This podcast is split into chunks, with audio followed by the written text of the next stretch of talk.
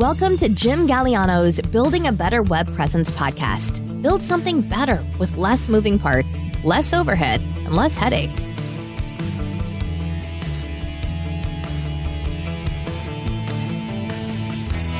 Hey everyone, this is Jim Galliano. Welcome back. Thanks for joining me for today's podcast episode.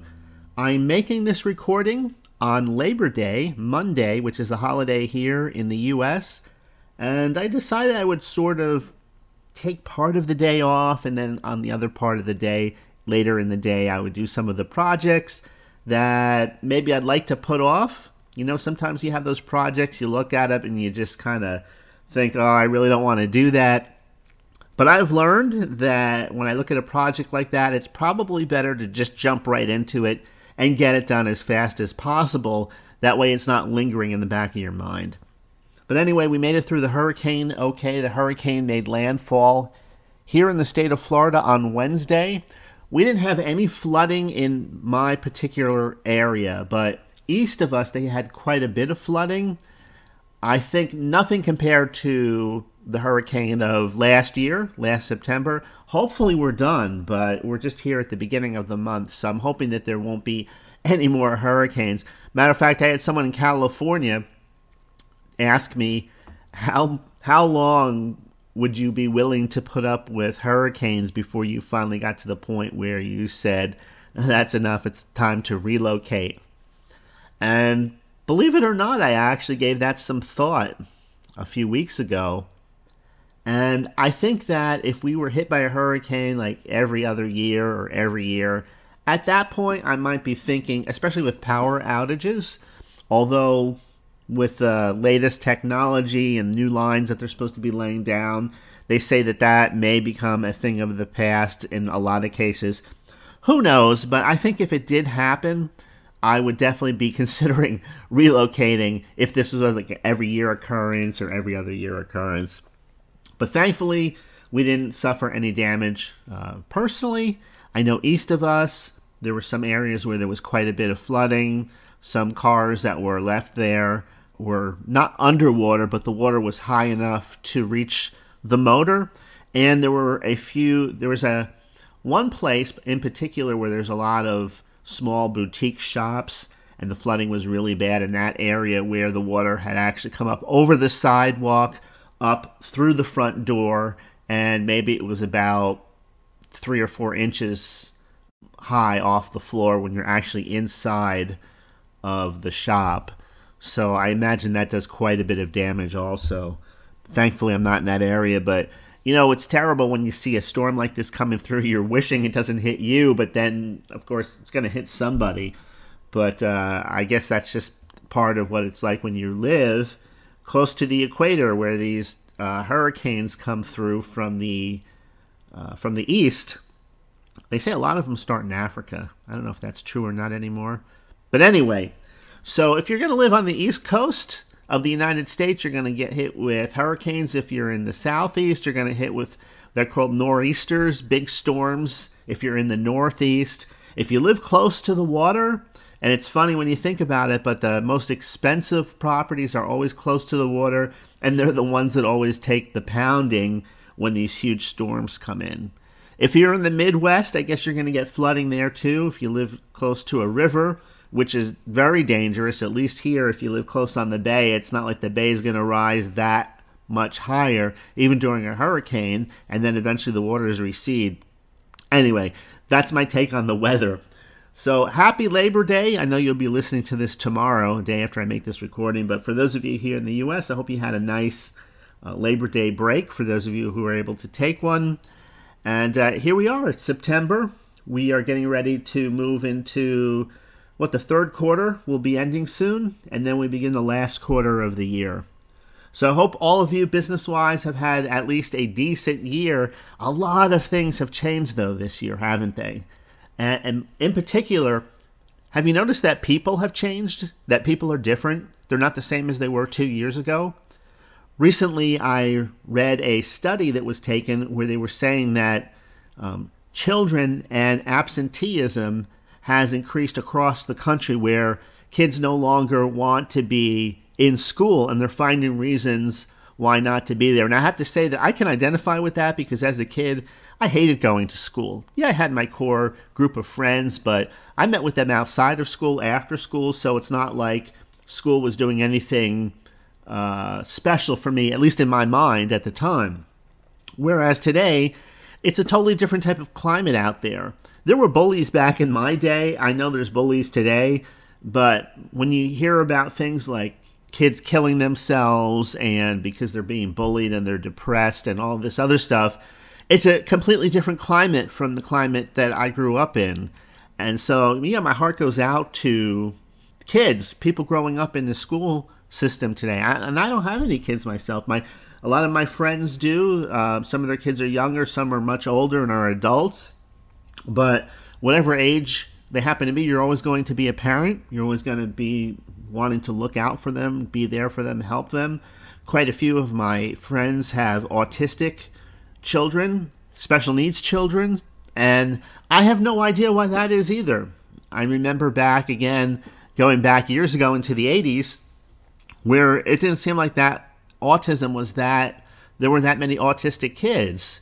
Whereas today it seems like there's a lot. So again, I have no idea why that is, but I know that as a parent, if you have an autistic child, then you need to spend extra time with them. You have extra care and consideration or things on your mind about how to have a support system there for them as they grow older and help them make the adjustment into adulthood the best that they can. And so, yeah, it's a completely, maybe that has some to do. I'm talking about just interpersonal relationships and challenges within families today. Maybe there's more than there was in the past. I know that when it comes to finances, people are struggling more today. And of course, we're in a time where we're almost on the brink of a recession. And to be honest with you, I don't really listen to, or I do my best not to get taken in by what the media is telling me because back in 2008, we had a recession and it hurt a lot of businesses at the time. It hurt my business at the time because, quite honestly, I was asleep at the wheel at the time. I wasn't really that interested in growing my business. I was more or less going through the motions, doing the minimum while my mind was elsewhere doing other things. And the recession hit, and I wasn't ready for it. And so that's the difference between then and now. I'm ready for it, but if you ask a lot of people, you can take that word out, recession, and replace it with the word depression. What's the difference between a recession and a depression? And I think from an academic standpoint, maybe we can sit down and discuss the finer points of it. But let's put it this way when you are neck deep in credit card debt, when you're having trouble just making ends meet, when it feels like, as one person recently said, they feel like they're taking two steps forward and one and a half steps backward. But when they're walking into the wind or running into the wind, so to speak, and they feel that way, does it really matter what label we put on the state of the economy? Because for that individual, stress has increased, problems within the home have increased, there's challenges on every front. And so that's sort of the way I look at it now because for whatever reason, I believe it was the media that decided that we're not going to use the word depression. And even when we talk about recession, that word, what does it mean? It means a shrinkage in economic growth for X number of quarters. Recently, that happened, I guess, within the last uh, year and a half. Some people said, oh, we're officially in a recession. Other people said we're not. And so part of the problem happens is when people become afraid and they stop spending money. The people that have money stop spending money. It's another thing when the people who don't have enough money, who can't afford to be spending money, spend even less than they were spending before. But when you put all those things together, we can see that economic slowdown. So if I'm listening to a financial show, which I do, I'm not sure that I should or not anymore, but when I listen to these shows, it's almost like one person parrots the other person for the most part. And then you have some outliers. And it seems like a lot of times, more than people would like to admit, the people who are the outliers are right. And again, they're right more often than we'd like to admit. If you like watching uh, streaming movies, there's a movie called The Big Short.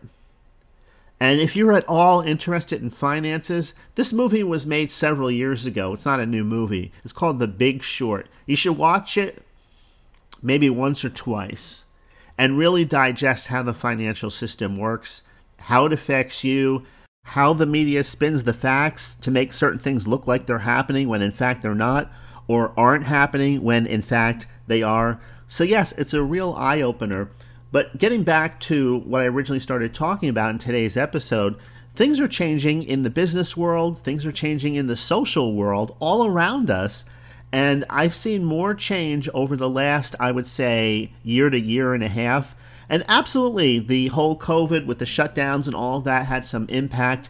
But people came out the other side a lot different than they went into that. Habits changed, focuses have changed, attitudes have changed. Have you noticed that? I know I can't be the only one. And I'm not just talking about the world of business, too. I'm talking about have you really sat down and talked to friends and relatives? Have you noticed how they are looking at the world a little bit differently today than they were in the past? And so I'm bringing this up because when the world around us changes, people change, it inevitably has a domino effect. It affects the business world, it affects how we interact with other business mm-hmm. people, how products and services are viewed.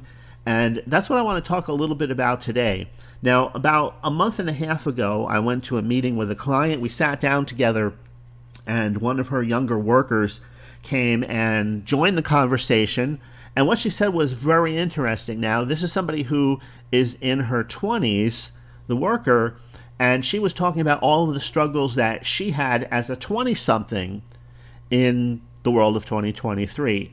Her rent was going up. It was becoming almost, I forgot how many people live where she's renting in the home together, but they have to combine all of their money together just to pay the rent and the utilities, and the cost of living keeps going up and up and up, and it's affecting them significantly. So, as a 20 something, they're not even looking at getting ahead at this point in 2023.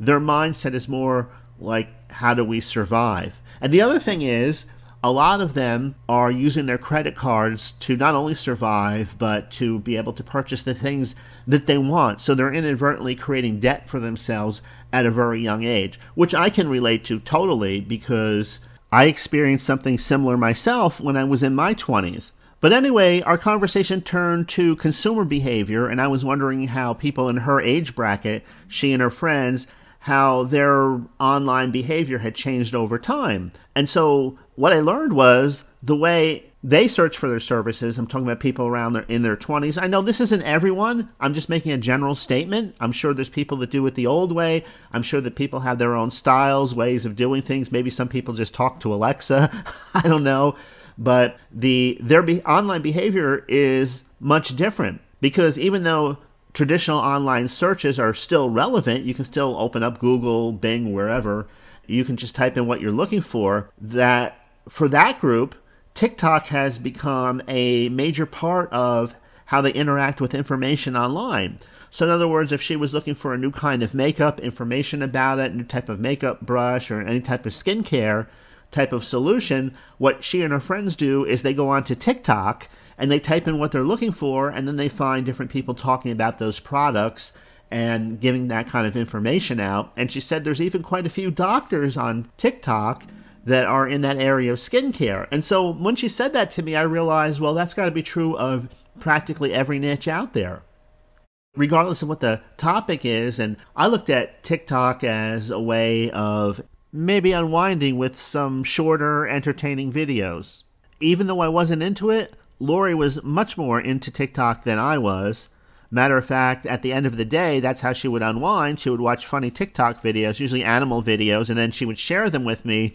So my view of TikTok was more of a way of getting little clips of entertainment and a way to relax and unwind a bit.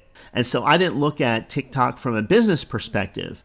Well, if you're in the world of marketing, one of the people who have been talking about this for ages has been, or seemingly ages, has been uh, Gary Vee. Gary Vee talks about TikTok all the time and says that every business should be using it. And I understand why he's saying that because if you're going to have a marketing agency and you're going to have clients that are out there trying to grow their brand, trying to advertise, get de- decent rates, then TikTok is one of the more viable options out there as far as a return on that investment. Because advertising on TikTok is a lot cheaper than advertising on Facebook or Google Ads or any of the other options that are currently out there right now. And it's a window that's not going to stay open forever. But I looked at it from more more of the standpoint that a lot of my customers are clients are more high ticket in nature and so they're not selling to the younger crowd. But if my clients were selling to a younger crowd or wanting to experiment with reaching a younger audience, then most definitely I would tell them that you need to experiment with TikTok. But if you're a big company, you're going to do it anyway. If you're a huge company, you're going to focus on all of the social platforms and then you're going to look back and see where you're making headway, where you're not, where your ROI is, and then you're going to adjust from there. But when you're talking about smaller businesses or businesses that have very narrow profit margins, then you have to work with what you have. And so Facebook has been a kind of like a fallback when it comes to advertising for a long time.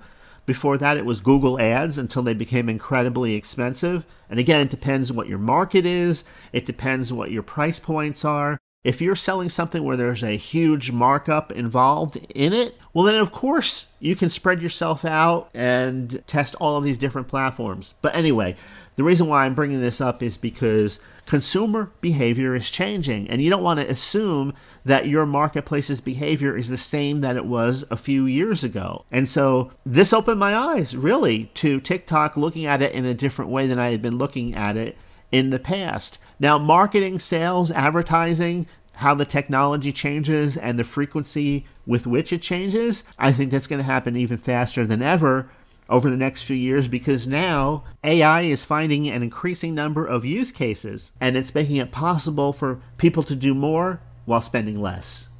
Because you don't need people to be able to manually do what you wanted to get done now. You can have different AI algorithms, different AI apps be able to replace the need to have somebody physically there doing that kind of work. But there's no getting around the fact that there's a rise, and there has been a rise of visual platforms going all the way back to the early days of YouTube. So when we look at YouTube, when we look at TikTok, and we look at Instagram, even Pinterest, they have more influence over the world of search today than they have in the past.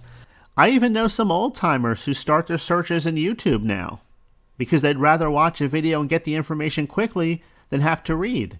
I've talked to women, my generation, who enjoy arts and crafts, and it turns out that they love using Pinterest now to find what they're looking for. And they use Pinterest the way some people use Google to do searches for their topics. So maybe they're artistic, they're into that kind of purchasing artistic type products, arts and crafts, things of that nature, and they love Pinterest. So I would have to say yes, absolutely. From where I'm sitting, consumer behavior has changed enough where that change is distinct. I can recognize it. How people respond, how they interact online and elsewhere is different today from the way it was in the past, even the recent past. I mean, think about how your own mentality has changed over the last several years. Let's take online reviews for an example. Do you believe the reviews that you read or not? If you think about maybe going to a movie or buying a product or service, or even buying something simple like a book, are you more likely to believe the five star reviews or the four star reviews? I know that if we're talking about a marketing and advertising book, I'm less likely to believe the reviews because I know how that market operates. I know there's a lot of fluff, there's a lot of smoke and mirrors. I'm more likely to believe a three star review than I am a four or five star review. Do you believe the Amazon product reviews if you're thinking about making a purchase online? Or in the back of your mind, is there that possibility that maybe these reviews are bought and paid for? Do you find your mind going there? I know I do more than I have in the past, especially when I learned that there are companies that do just that. They will create either positive reviews to support your company or negative reviews to attack a competitor. Some people don't even know that that that kind of those kind of services exist online. What about Google Business Reviews or Yelp or Trustpilot or any of those? Do you believe? It, I mean, I like Trustpilot personally. I'm not a huge fan of Yelp, Google business reviews, I think more or less they're kind of accurate, but I mean, I look at all of them in the same category today, and it was never like that in the past. I think that more people today, and I, I think that the statistics would bear this out, if given the choice of reading an online review, it doesn't make any difference whether it's on Google Business or Yelp or Trustpilot or any other type of review platform. I think that more people would rather get the opinion of a friend or a family member and take that and weigh that higher than, let's say, an online review. Now, some reviews, when they had that video component mixed in there, those type of reviews I tend to believe a little bit more, especially when someone's talking about a mechanical part and they're showing how it works and how to install it, and they bought it for something and it was a use case with cars and kitchen appliances and things like that. Things that if you're a tinkerer type of person, you know that those reviews tend to be a little more believable than, let's say, the average mass market kind of product or especially software or any type of app, premium app that you're going to pay for. Those reviews I take with a grain of salt. So, and you know, it's funny, but in the past I used to find myself agreeing with reviews when I wanted the reviews to be true. I'm sure other people do that as well, and I more or less ignored the negative reviews when I didn't want to believe the negative side of it. But you know, over time, I've learned that you know, negative reviews seem to be more in line with my personal experience with a lot of the purchases that I've made, especially in the area of software, than the positive reviews were. And I understand if you're looking at a restaurant, it can be a great restaurant, but there's always going to be someone that has a lousy meal and lousy service and they're going to leave a negative review. That's to be expected. Matter of fact, if you don't see a negative review, even when we're talking about something that comes off an assembly line, every once in a while you get a lemon. And so if you don't see any negative reviews at all, you have to wonder if the positive ones are real because it's not realistic unless we're only talking about 20 or 30 reviews. But if you have a thousand all five star reviews, that's not really believable either, or only five and four star reviews. Sooner or later, there's somebody that's going to look at that product or the service or whatever it is and say, well, that was just average at best, or the person has an outright bad experience. It's almost impossible with human nature not to have that happen from time to time. Now, if it happens all the time, of course, there's probably a real problem there. But when you look at this topic from a business owner's perspective, you almost have to force yourself to take a contrarian viewpoint for a bit and ask yourself when you're looking at your own products and services and your own viewpoint of your marketplace, you know, we assume a lot of things, especially when we're looking at the present time that we're in as compared with the past. Oftentimes, things have to change drastically before we allow ourselves to believe, yes, things have changed. And we assume that other people are thinking the way we are as business owners, but it's really quite the opposite because people who are on the outside looking in see our businesses much different than we see them from the inside looking out. And so sometimes you have to question what if some of my assumptions that I'm making today are wrong? And it's not until you allow yourself to take a contrarian viewpoint, because we all have our viewpoints. And very seldom do we question our viewpoints but when we do, sometimes that can be a turning point in whatever experience that we're having. It could be business, personal, financial, wherever. The point I'm trying to make is when you make too many assumptions, it can get you into trouble. For example, what if your customers and clients aren't seeing things the way you think they are? You're just assuming they are. You're just assuming they're thinking the same way they have in the past.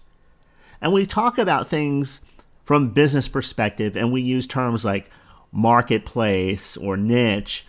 A marketplace isn't this vague intellectual concept that we use when talking about what category or what area we do business in. The marketplace is made up of real living people with real life challenges, real life needs, just like your friends have, just like your family have. These are real people on the other end of the connection. And so, why not reach out to some of them and find out if you're still on the same page as they are?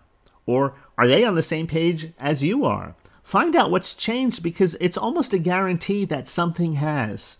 That way, you can possibly adjust what you're doing so you can, at the very least, maintain, if not increase, the value that you bring to the table. Look, I know what it's like to get so involved in the details of the inside facing part of a business that you lose sight of what's happening in the outside facing part of it. Eventually, you start to assume that because people like what you were doing six months ago, or they like what you were doing 12 months ago or longer, that everything's still fine when in fact it may not be. One of the things I've personally noticed is that people are more jaded today in 2023 than they were even a few years ago. And it was bad in 2020, 2021, and 2022. Don't make any mistake about that. Another thing which is crazy, if you've noticed some of the business ads that are currently running on Facebook, I don't know if you get those in your feed or not, or if you're still on Facebook or not, but whenever I go on Facebook, I notice that a lot of the ads, especially dealing with business and marketing and advertising, they seem to be tone deaf to the time that we're in. These ads were a better fit for the audience of, or the audiences of 2015 than they are 2023. And so, yes, consumer behavior has changed quite a bit. And if you wait for someone to come out with an official report or statistics about it, that means they're looking back at what already happened because it's measurable. Most of the time, when you're in it, it's not measurable, but I hope you can see it. I hope you can see it for yourself. So the question may be what can we expect going forward? Well, let me say this because I deal with two sides of this. I deal with the people who are in the business world and the people who are not. And there's more people who are not in the business world, but of course, this is a business podcast, so I'm talking to a small group of people at the end of the day. I believe that things like information, the stuff that we find in courses, books, things of that nature, videos, I believe that it's become more or less commoditized at this point. And it's more, even more so in particular, in certain niches, which means that I expect the price points to drop. Now, remember, I'm making a general statement. This is a generalization. It doesn't include everyone. I'm not pointing at your business. I'm trying to shine a spotlight on what you're doing in particular. There's always going to be exceptions, and you can be an exception. But I believe that generally speaking, the mad rush to get information is over. I believe the mad rush to hire coaches has passed. Now, we can look at terms like coaches and consulting. There's a crossover there. And it's my personal experience that consulting is still valued, but it's valued much more so if that consulting is combined with some kind of done for you service, a service that people purchase. Consulting alone is not, there's not a mad rush to hire consultants that just give advice like there used to be.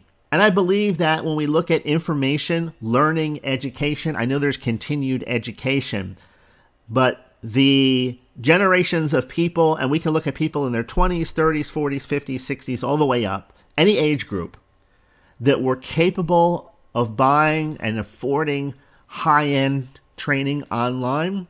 They have already made those purchases. They have already put those principles into action. And so that group of people are not going to be repeat buyers.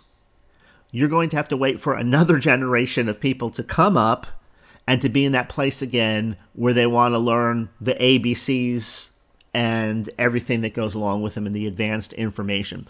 Most of the people I know, even that took my more expensive courses, they no longer need an entire course on how to do anything. What they need is specific guidance for a specific situation, and you can get that in a mastermind group. But again, this information isn't jealously guarded. Uh, it's not like a, a secret that you can only find in a mastermind group. Some of this information that you need may be available in a $5 ebook. It's just that you haven't found it yet. Matter of fact, some of the information you can find without making any purchases. Just ask ChatGPT the right questions, maybe a series of questions, and you can get the same information. So, freelancers, web developers, solo entrepreneurs, it's of my personal opinion that this group of people are positioned better than just about anyone to succeed in the time that we're in and the time that I believe we're going into. And that's because the business to business world is going to continue to spend money. It really doesn't have any choice. It needs to spend money and buy services in order to survive. It's kind of like if you think about the uh, different systems that are in your body, blood flow. It has to work from head to toe, right? In order for you to be alive. It's the same thing with the flow of money that goes through the system. Now, they may not be spending quite as much money over the next 12 to 24 months, regardless of what happens with the economy, but they'll still be spending. And so I believe that if you're a freelancer, if you're a solo entrepreneur, if you're a web developer, and you have your overhead in check, I believe that if we do fall into a severe recession, I believe that you'll be able to weather the storm. So that is good news for you. And hopefully, you'll be able to make a little bit more because there's going to be needs all around you. I mean, from family members to friends that may need a helping hand. If you're able to do so, hopefully, you'll be in that position as a freelancer, as a solo entrepreneur, as an online business owner. You just have to recognize the fact that what people value and what they're willing to spend money on has changed. So you're going to have to adjust your product and service offerings to reflect the new value, what things people currently value in the time that we're in today. All right, well, you know, I never mentioned anything about the sponsor of today's podcast episode. That's probably because I kind of am the sponsor of this podcast. Today's episode was brought to you by the Digital Strategist newsletter, my newsletter, which is available at jimsnewsletter.com. Absolutely free. I, it comes out at the end of every month, the 23rd or the 24th. And the one to many system, which is my big course it's the culmination of my 25 plus years of doing business online. That's available at one to many system.com. So that's about all for today. I hope you enjoyed this episode. If you think it will help a friend, please share it online. Enjoy the rest of your week, and I'll talk to you later.